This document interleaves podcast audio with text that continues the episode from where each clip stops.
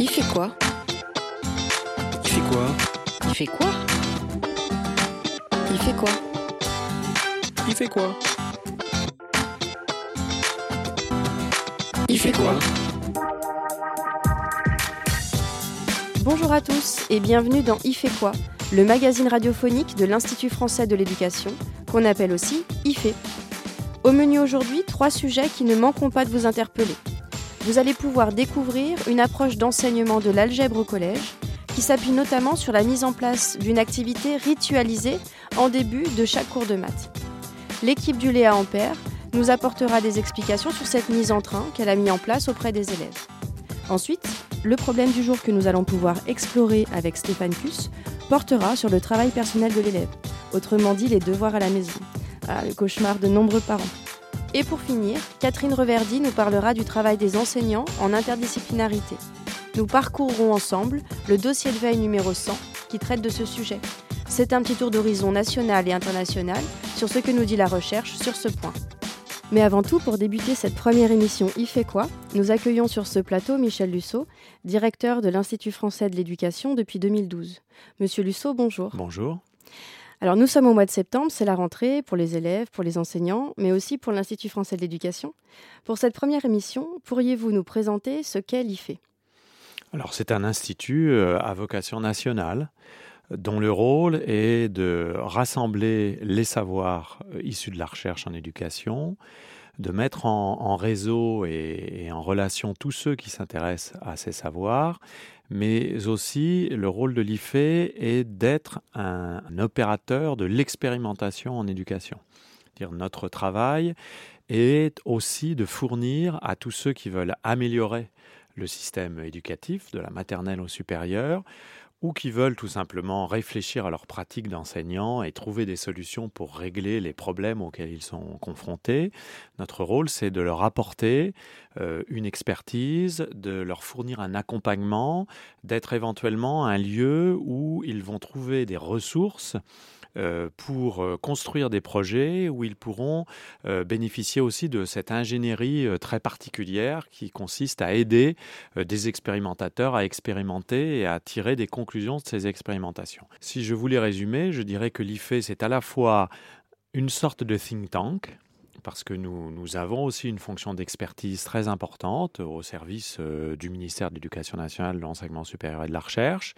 Et puis, c'est une plateforme de diffusion des ressources et une plateforme d'expérimentation. Quel type de manifestation est-ce qu'on trouve au sein de l'IFE, dans les locaux ? Oh, pratiquement tous les jours, il se passe quelque chose à l'IFE. Nous rassemblons à peu près 80 personnes qui travaillent dans les domaines que je viens de présenter très rapidement. Et chaque semaine, nous avons des stages de formation, c'est-à-dire nous recevons beaucoup d'enseignants, mais aussi de formateurs, notamment des écoles supérieures, des professorats et de l'éducation, qui viennent chez nous pour, autour d'un thème donné, réfléchir collectivement et trouver des solutions aux problèmes qui se posent. Nous organisons aussi des séminaires de recherche, nous organisons aussi des séminaires de travail préalables à la mise en place de projets de recherche partenariaux, souvent à l'échelle nationale, mais nous organisons également des conférences de consensus qui sont destinées à rassembler un large panel, comme on dit aujourd'hui, d'experts pour essayer de faire le point sur une question controversée. Par exemple, nous avons fait des conférences de consensus sur la différenciation pédagogique, sur la lecture, sur l'apprentissage de la numération. Mais nous organisons également avec des partenaires ce que nous appelons des grandes conférences nationales scientifiques, où là, il s'agit de faire le point scientifique sur une question. Nous avons, par exemple, contribué à l'organisation de ces conférences autour du numérique en éducation, de l'éducation aux médias, à l'information, mais aussi autour des questions de mixité sociale ou d'inégalité sociale. Donc nous avons un spectre d'activités particulièrement large. C'est pour ça qu'il se passe toujours quelque chose à l'Institut français d'éducation.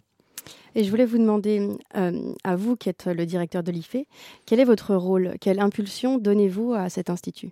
Alors, mon rôle est véritablement d'essayer d'animer les équipes de spécialistes qui sont au travail. Alors, c'est un rôle qui est peut-être particulier dans la mesure où, en tant qu'universitaire, je ne suis pas spécialiste de l'éducation. Je suis géographe, l'éducation m'intéresse, mais ça n'est pas mon domaine de spécialité dans lequel je fais mes cours ou je produis mes articles.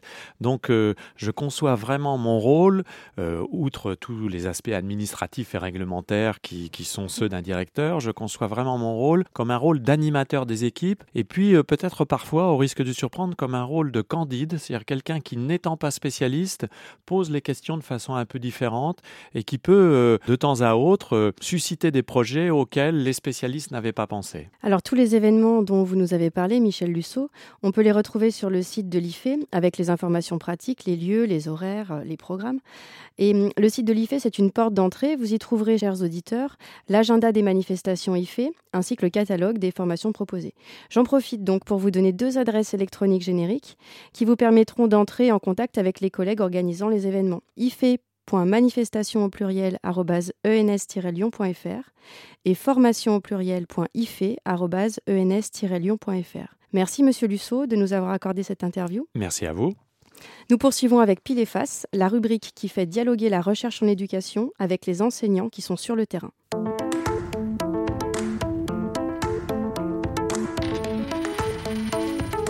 Pile et Face.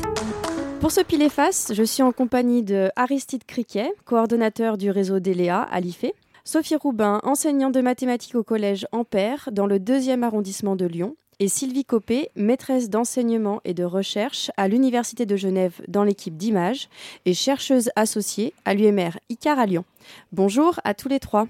Bonjour. Bonjour. Pour débuter ce Pile et Face, Aristide Criquet, est-ce que vous pourriez nous expliquer ce que sont les LEA ? Le réseau des lieux d'éducation associés à l'IFE, les LEA, c'est un dispositif de recherche collaborative en éducation qui a été créé à l'initiative de l'Institut français de l'éducation en 2011. Il a pour vocation de traiter des questions de recherche portées par le terrain et de diffuser les résultats de la recherche et les ressources pour l'enseignement et la formation qu'il produit vers les acteurs du système éducatif. Concrètement, les LEA articulent 5 entités sous la coordination de l'IFE, à savoir les lieux d'éducation porteurs d'un questionnement. Ces lieux peuvent être une école, un collège, un lycée, un réseau d'établissements ou prendre d'autres formes, parfois non scolaires. La deuxième entité est constituée par les unités de recherche qui vont éclairer et travailler ces questions en collaboration avec les acteurs du lieu. Également, les institutions dont dépend chaque lieu, les structures de formation associées à certains LEA, et enfin le NS de Lyon via l'IFE avec lequel les LEA conventionnent par période de 3 ans. Dans son ensemble, l'action du réseau est orientée par un conseil scientifique et placée sous la responsabilité d'un comité de pilotage auquel sont associés des représentants des institutions partenaires du réseau, notamment le ministère de l'Éducation nationale, de l'enseignement supérieur et de la recherche depuis 2013, et désormais le ministère de l'Agriculture, de l'Agroalimentaire et de la Forêt depuis cette rentrée 2016. Et Sophie Roubin, vous êtes enseignante en mathématiques. Qu'est-ce que vous a apporté le fait de faire partie, comme nous vient de nous l'expliquer Aristide, d'un lieu d'éducation associé ? Alors, j'étais professeure de mathématiques au Collège Ampère, je suis encore, donc portée par l'UMR ICAR, et Sylvie était le chercheur associé. Et on nous a proposé de devenir LEA, c'est-à-dire on a fait partie des premiers LEA. En fait, j'ai fait coïncider à la fois mon établissement et à la fois la recherche. Nous, c'est une recherche qui est purement mathématique, mais du coup, ça faisait partie d'une entité qui était l'entité LEA, qui était un établissement. Et alors, dans quel domaine s'est portée votre recherche en mathématiques ? On était sur l'enseignement de l'algèbre. Alors, c'était 2011, on était encore beaucoup dans développement, factorisation, des tâches assez répétitives pour l'algèbre. Et nous, on voulait mettre en place des activités, travailler par petits problèmes, donner un peu de sens, un peu plus de sens à l'algèbre qu'il n'y en a pas vraiment dans les établissements. Alors, on parle d'algèbre, bon, on sait tous qu'il s'agit de mathématiques, mais Sylvie Copé, est-ce que vous pouvez nous donner des précisions sur ce qu'est l'algèbre ? L'algèbre, c'est un grand domaine des mathématiques, comme par exemple la géométrie.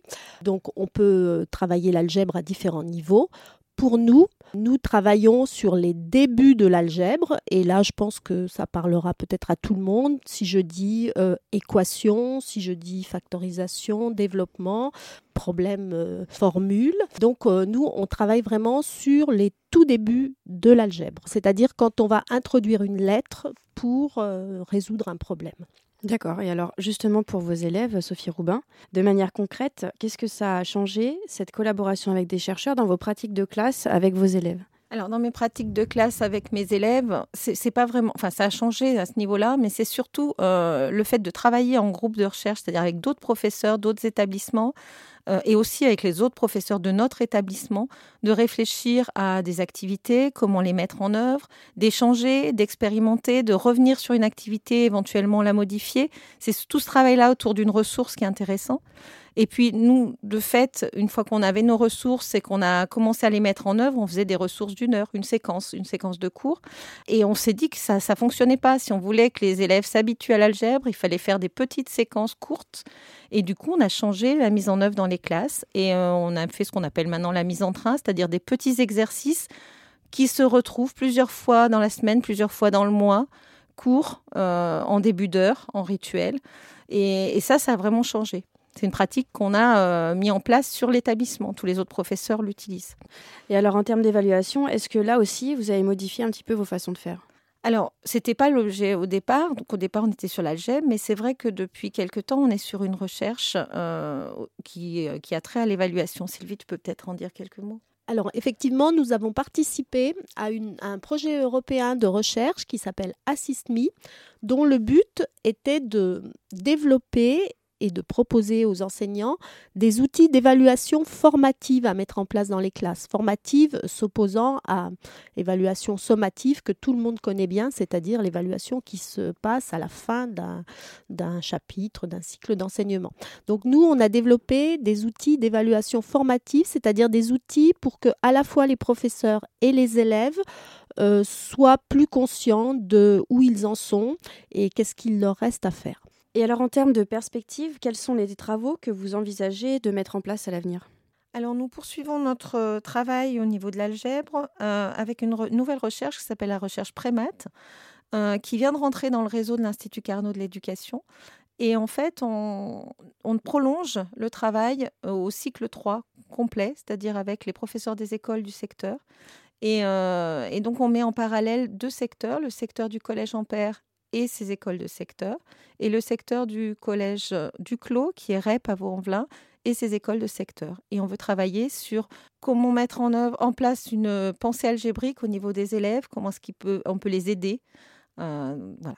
Alors, on a beaucoup parlé du point de vue de l'enseignement, qu'est-ce que ça apporte dans le collège Ampère. Mais au niveau du chercheur, est-ce que cette collaboration vous enrichit au niveau de vos pratiques ? Qu'est-ce que vous en retirez ? Alors, il me semble qu'on retire deux choses. Tout d'abord, puisqu'on est dans une perspective de mettre en place des outils dans les classes, le premier élément qu'on peut pointer, c'est le fait qu'on va proposer des outils à mettre en place dans les classes et on va aller voir si effectivement on peut les mettre en place, sous quelles conditions, avec quels objectifs et avec éventuellement quelles limites. Et puis le deuxième point qui me paraît moi très intéressant pour moi cette fois-ci en tant que chercheuse, c'est le fait que ça fait naître des questions de recherche auxquelles on n'aurait peut-être pas pensé si on restait dans notre laboratoire. Très bien, alors merci beaucoup Aristide Criquet, Sophie Roubin et Sylvie Copé pour vos réponses. Nous allons maintenant passer de l'algèbre à la grammaire, puisqu'il est l'heure de la chronique biblio. Et nous accueillons Claire Giordanengo, conservateur à la Bibliothèque d'Hydro de Lyon. Bonjour Claire. Bonjour Florence. Alors l'ouvrage que vous allez nous présenter va donc parler de la grammaire, c'est bien ça ?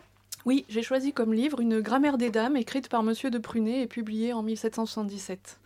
Donc il s'agit d'un manuel au sens d'un petit livre qui tient facilement dans la main, qui est relié en cuir, parce qu'à l'époque chacun fait relier l'ouvrage qu'il achète. Et un petit ex-libris, écrit d'une main d'enfant, indique « Ce livre appartient à Mademoiselle Mimi Béraud », ce qui indique sinon un usage, tout au moins une possession. Sur la gravure face à la page de titre, on voit 9 fillettes d'environ 9-10 ans qui, dans une bibliothèque, étudient les 9 parties du discours sous la houlette de leur jeune enseignante.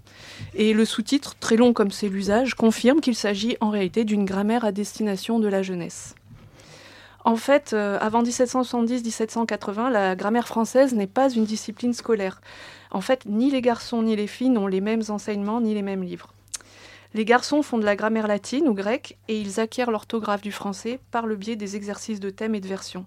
Et les filles qui ne reçoivent pas cet enseignement des langues anciennes vont devoir acquérir les subtilités du français par d'autres moyens, si l'on juge nécessaire qu'elles soient instruites, bien évidemment. La maîtrise de la langue et notamment de son orthographe devient, dans le courant du XVIIIe, la marque d'une bonne éducation, donc ça devient de plus en plus important de bien la maîtriser. C'est du coup donc aux jeunes filles que s'adressent les premières grammaires grand public du français. Celle de Prunet est l'une de ces premières grammaires adressées aux dames. Donc on entend par dames en fait des personnes ignorant le latin, qui ne veulent pas d'un ouvrage jargonnant, trop savant ou trop gros. Et d'autant plus qu'il ne faut pas oublier que les dames, par leur constitution fragile, ne peuvent poser longtemps leur attention sur quelque chose. Donc adresser sa grammaire aux dames, c'est signaler dès le titre une grammaire pour tous ceux qui veulent s'instruire promptement, en s'amusant et sans fatiguer leur mémoire, comme il est dit. Alors comment est organisée cette grammaire ? C'est pas du tout un traité théorique, c'est une grammaire pratique, une grammaire d'usage. Il y a dedans des considérations très concrètes.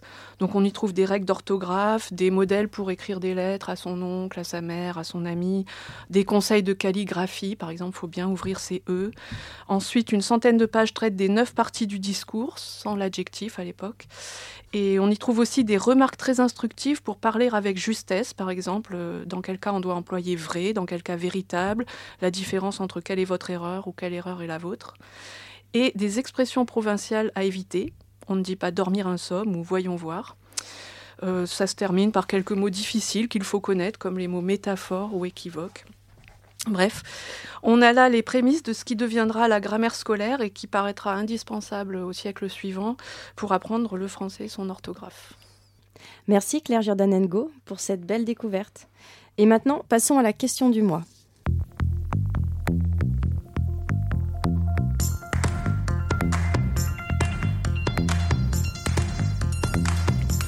C'est quoi le problème ? Alors on est au mois de septembre, c'est la rentrée des classes, et le retour donc des devoirs à la maison qui sont souvent synonymes de tension, voire même de disputes. Autour du travail personnel de l'élève, les difficultés et les enjeux ne sont pas les mêmes pour tout le monde. On va voir que le problème est différent pour l'élève, les parents, l'institution ou même les enseignants. On accueille aujourd'hui Stéphane Kus, chargé d'études au Centre Alain Savary, qui va nous aider à y voir un peu plus clair. Bonjour Stéphane. Bonjour Florence. Je vous propose pour démarrer d'écouter ceci. 5 fois 6, 25. Récite la table de 5. 5 fois 5, 5 fois 2, 10. Après 5 fois 3, 15, 5 fois 4, 20, 5 fois 5, 25, 5 fois 6, 30. 5 fois 7. 5 fois 7, 35. 5 fois 8, 40, 5 fois 9, 45, 5 fois 10, 50. Bon, j'attends. Où tu me le mets ? Fais gaffe. C'est là. Où ? Bah là. Une claque, t'en veux une ? Regarde les chiffres après la virgule. Bah il y en a 3. Il y en a 3 aussi. Appelle ton oncle qui t'aide. Ouais. Vous avez sûrement reconnu le documentaire Être et avoir, réalisé par Nicolas Philibert en 2002. On y entend un enfant, Julien, qui sèche sur une multiplication. Et on voit que cette situation va mobiliser les membres de la famille, le père, la mère, on devine qu'il y a peut-être l'oncle. Et ça aboutit, après moult conciliabules, à un constat navré, c'est qu'il y a une erreur quelque part, mais que personne ne trouve. Alors c'est quoi le problème, Stéphane Kus ? Alors le problème par rapport à cette question des devoirs à la maison, c'est qu'on a hérité d'un modèle d'enseignement depuis le XVIIIe siècle qui était fait pour l'élite, dans laquelle il y avait une séparation nette entre le temps de cours d'enseignement et le temps d'études. Sauf que ce temps d'études se faisait dans les lycées bourgeois, encadrés par des répétiteurs au sein du lycée. Et au fur et à mesure qu'on a massifié l'enseignement secondaire, que le collège est devenu unique, que l'ensemble des enfants d'une classe d'âge accèdent à ces collèges et à ces lycées, on a petit à petit externalisé ce temps de l'étude par le biais des devoirs à la maison. Et du coup, ça renvoie à l'inégalité des soutiens que les enfants vont pouvoir solliciter à l'extérieur de l'école. Et oui, c'est sûr, on voit bien là que cette famille, elle est en difficulté. Pour les parents, qu'on a entendu dans l'extrait, par exemple, quels sont les problèmes qui se posent ? Le problème pour les parents, c'est que, d'une part, ils ont été à l'école à un moment où les programmes n'étaient absolument pas les mêmes qu'aujourd'hui. Donc, il y a eu énormément d'évolution des contenus enseignés. Et puis, le problème, c'est qu'ils n'ont pas tous fait des études supérieures. Et donc, plus leurs enfants vont avancer en âge, et moins un certain nombre d'entre eux vont se retrouver en capacité d'aider, d'accompagner les enfants. Voilà, le facteur le plus prédictif qui est corrélé à l'échec scolaire, c'est le niveau de diplôme de la mère, qui, bien souvent, est celle qui aide pour les devoirs, donc ce n'est pas pour rien. Et puis ça renvoie aussi à ce que des chercheuses comme Séverine Kakpo appellent les redidactisations familiales, c'est-à-dire qu'y compris sur des activités qu'on croit ne poser aucun problème à l'extérieur, comme la lecture. Voilà une enseignante de 6e qui demande à des élèves de lire un passage de roman à la maison en attendant la compréhension de ce qui s'y passe. Séverine Kakpo, elle, dans certaines familles, a pu voir que les accompagnants des devoirs vont faire lire à voix haute, vont demander de prononcer les lettres muettes, comme les E muets à la fin de chaque mot, dans le souci que l'élève mémorise l'orthographe des mots, ce qui n'est absolument pas ce qui est attendu par l'enseignant dans cette situation-là, et qui, bien évidemment, va mettre l'enfant dans une grande difficulté, dans une grande tension, et puis surcharger la tâche, ce qui fait que la compréhension, elle va passer à la trappe. Et oui, et du coup, en voulant aider, parfois les familles, en fait, ne parviennent pas à aider leur enfant en donnant des consignes différentes. Alors là, on a vu, du coup, pour les institutions, on a vu pour les parents, et pour illustrer les interrogations des professeurs face au travail personnel de l'élève, je vous propose d'écouter un témoignage d'une enseignante. Et là où j'ai un petit peu avancé là, depuis plusieurs années, c'est sur ce côté essayer le plus possible d'outiller. Parce que moi, quand j'étais jeune, je savais comment apprendre une leçon par cœur. Je l'ai su très tôt. Voilà. Mes élèves, ils ne savent pas comment on apprend une leçon par cœur. Il faut outiller les élèves, il faut leur apprendre à apprendre. Après, je me dis, c'est renoyer dans leur maison, dans leur environnement familial. Et voilà. Par contre, ça gagnerait peut-être à être réinvesti sous une forme plus souple, moins preneuse de temps et plus régulière, un vrai travail de lecture et pas qu'un tout petit texte. Mais alors, il faut voir les réactions des gamins quand on leur donne ça. « Oh, il y a tout ça à lire !» Voilà, donc justement, les prendre, oui, il y a tout ça, il y a tout ça à lire. Alors, on vient d'entendre Guillemette.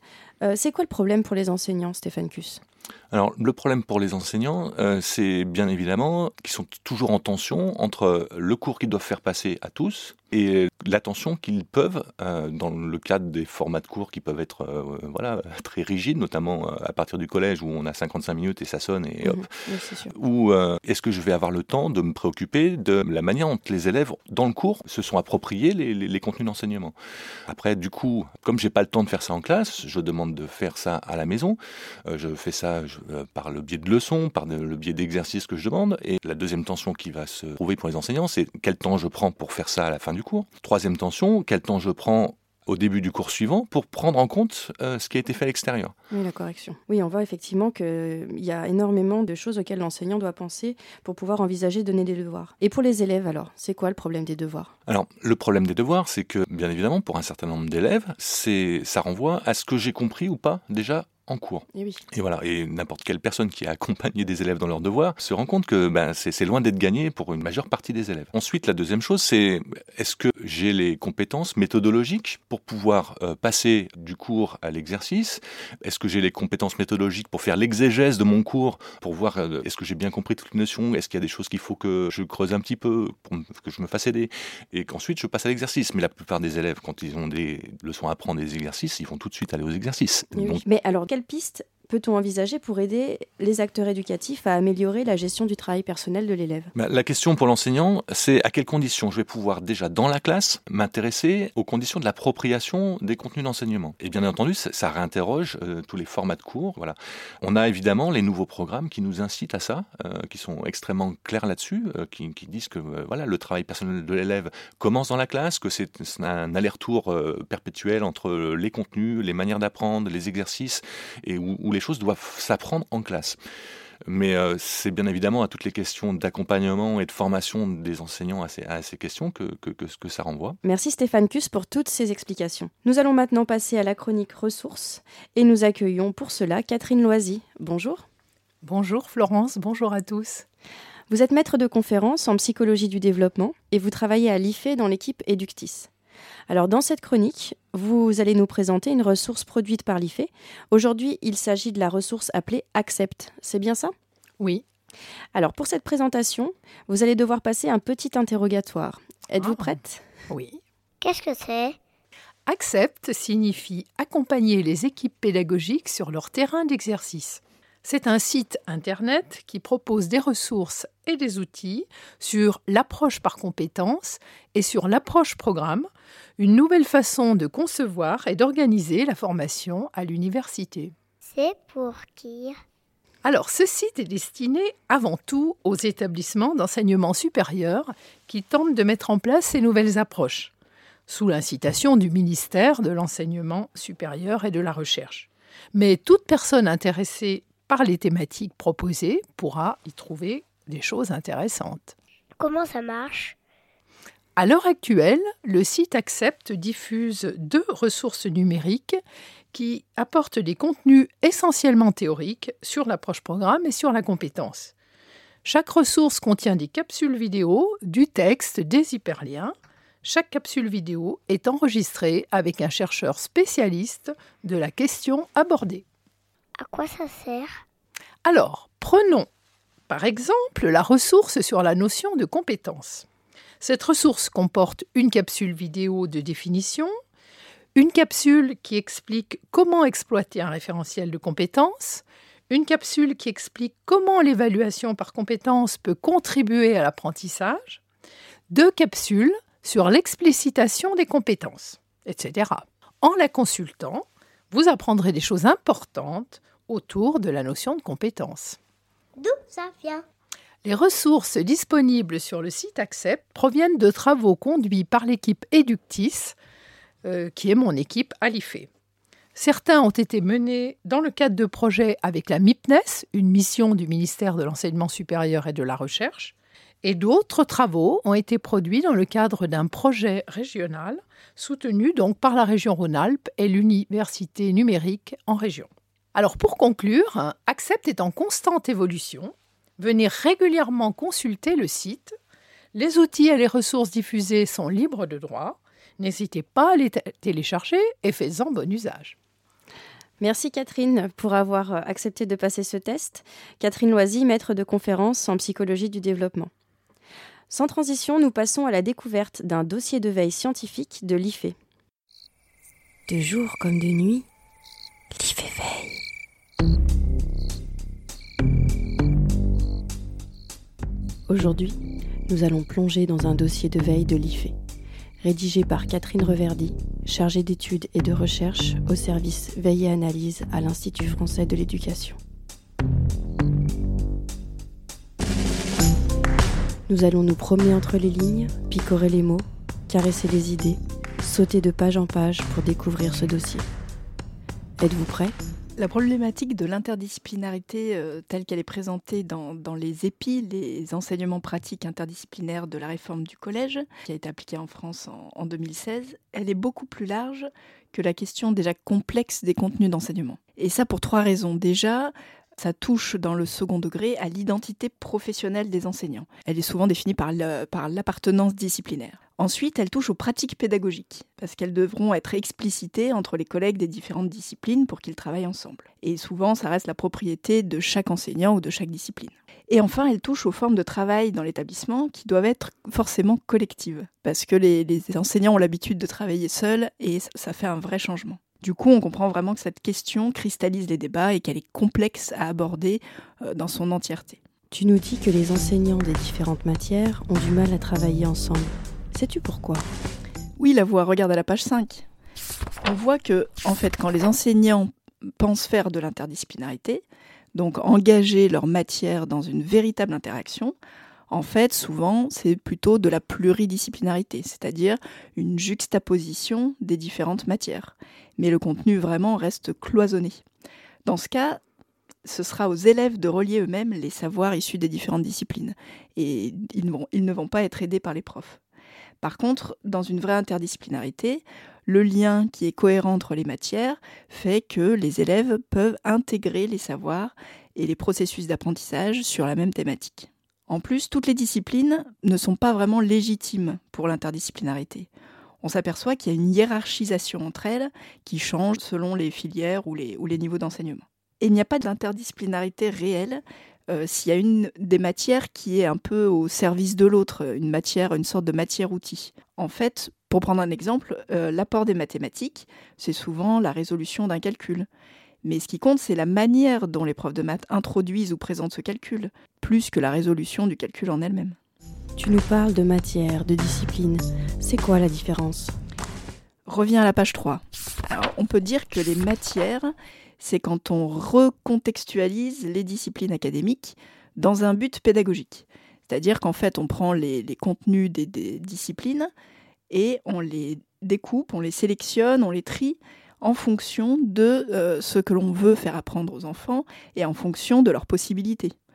Donc les matières, on peut dire que ce sont des constructions sociales qui ont leur propre objectif disciplinaire, leurs propres enseignants, hein, un corps constitué d'enseignants, et évidemment leur propre matière de fonctionner.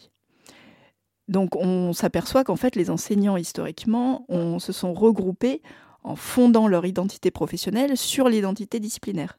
C'est pour ça que l'interdisciplinarité apparaît pour certains comme une sorte d'intrusion dans le territoire disciplinaire.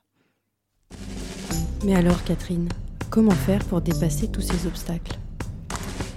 Alors ce qu'on peut peut-être faire, c'est choisir les contenus interdisciplinaires pour faire travailler les enseignants des disciplines différentes, en fait pour décloisonner un peu les pratiques pédagogiques. Mais ce qui est surtout intéressant pour l'interdisciplinarité, c'est de traiter les questions complexes, parce que c'est là qu'on s'aperçoit que les deux matières, séparément, ne peuvent pas aborder toutes les questions de cette question complexe. Donc on passe ainsi du point de vue de l'enseignant, donc du côté de la matière, au point de vue de l'élève, du côté, on va dire, de la question complexe. D'ailleurs, la voix regarde à la page 7. Alors un moyen de rester aussi centré sur le point de vue de l'élève, c'est de faire des projets. Dans les fameuses EPI, les enseignements pratiques interdisciplinaires au collège, on a bien un apprentissage par projet dans cette interdisciplinarité. En fait, l'objectif, c'est de répondre à une problématique en utilisant les savoirs de plusieurs matières, et à la fin, on arrive à une production finale, une réalisation. Par exemple, on peut citer une thématique comme l'enquête policière, en sciences et en lettres, qui peut être problématisée par la réalisation d'une enquête à l'intérieur même de l'établissement. Donc on peut fabriquer un laboratoire d'investigation, on peut fabriquer une petite scène de délit, on peut auditionner des témoins de l'affaire, et à la fin, on peut rédiger un compte-rendu détaillé et résoudre l'énigme en utilisant, bien sûr, les sciences et le français. Et au-delà de l'aspect motivant, hein, les élèves aiment bien faire des projets, donc arriver à la fin à résoudre l'énigme. Ce qu'il y a d'intéressant, c'est que les élèves investiront donc des compétences qu'ils ont apprises dans les différentes matières et ils vont aussi développer des nouvelles compétences. Par exemple, ici, ils vont étudier un petit peu comment ça se passe dans le monde professionnel et différents types de métiers. Mais tout ça, Catherine, ça prend du temps. Pas forcément, on peut partir de projets existants déjà dans l'établissement pour venir à l'interdisciplinarité. Dans les faits, dans les collèges et les lycées, il y a beaucoup de projets.